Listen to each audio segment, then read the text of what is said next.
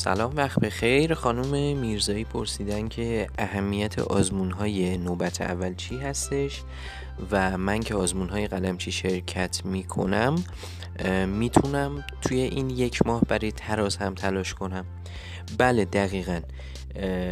در واقع یک جنبه مثبت آزمون های دیماه آزمون های نوبت اول در واقع امتحانات نوبت اول این هستش که شما می‌تونید اون درس هایی رو که ضعیف عمل کردید یا مباحثی رو که نخوندید توی این یک ماه توی این فرصتی که دارید برای امتحانات دوره کنید. اما شما که آزمونی هستین بهتون پیشنهاد میشه که از اولین آزمون در واقع مهر ماه که برای سال تحصیلی شما شروع شده یعنی آزمون 18 مهر. تا آخرین آزمون تقریبا سعی کنید هر دو روز یا هر سه روز یک بار یه دونه از دفترچه هایی رو که تا الان آزمون دادین کامل بررسی کنید.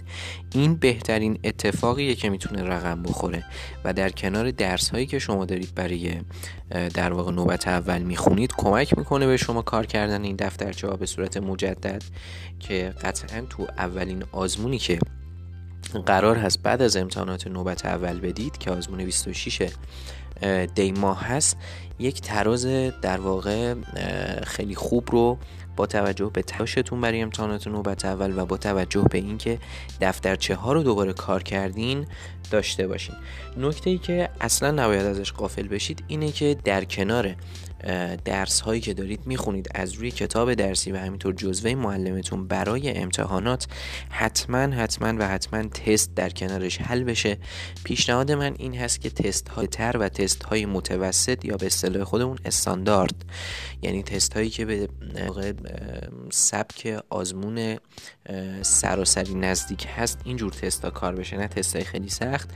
و یه نکته دیگه رو هم که حتما باید بهش توجه بکنیم این هست که تا جایی که می‌تونید سعی کنید در یک روز فقط اون درسی رو که امتحان دارید نخونید.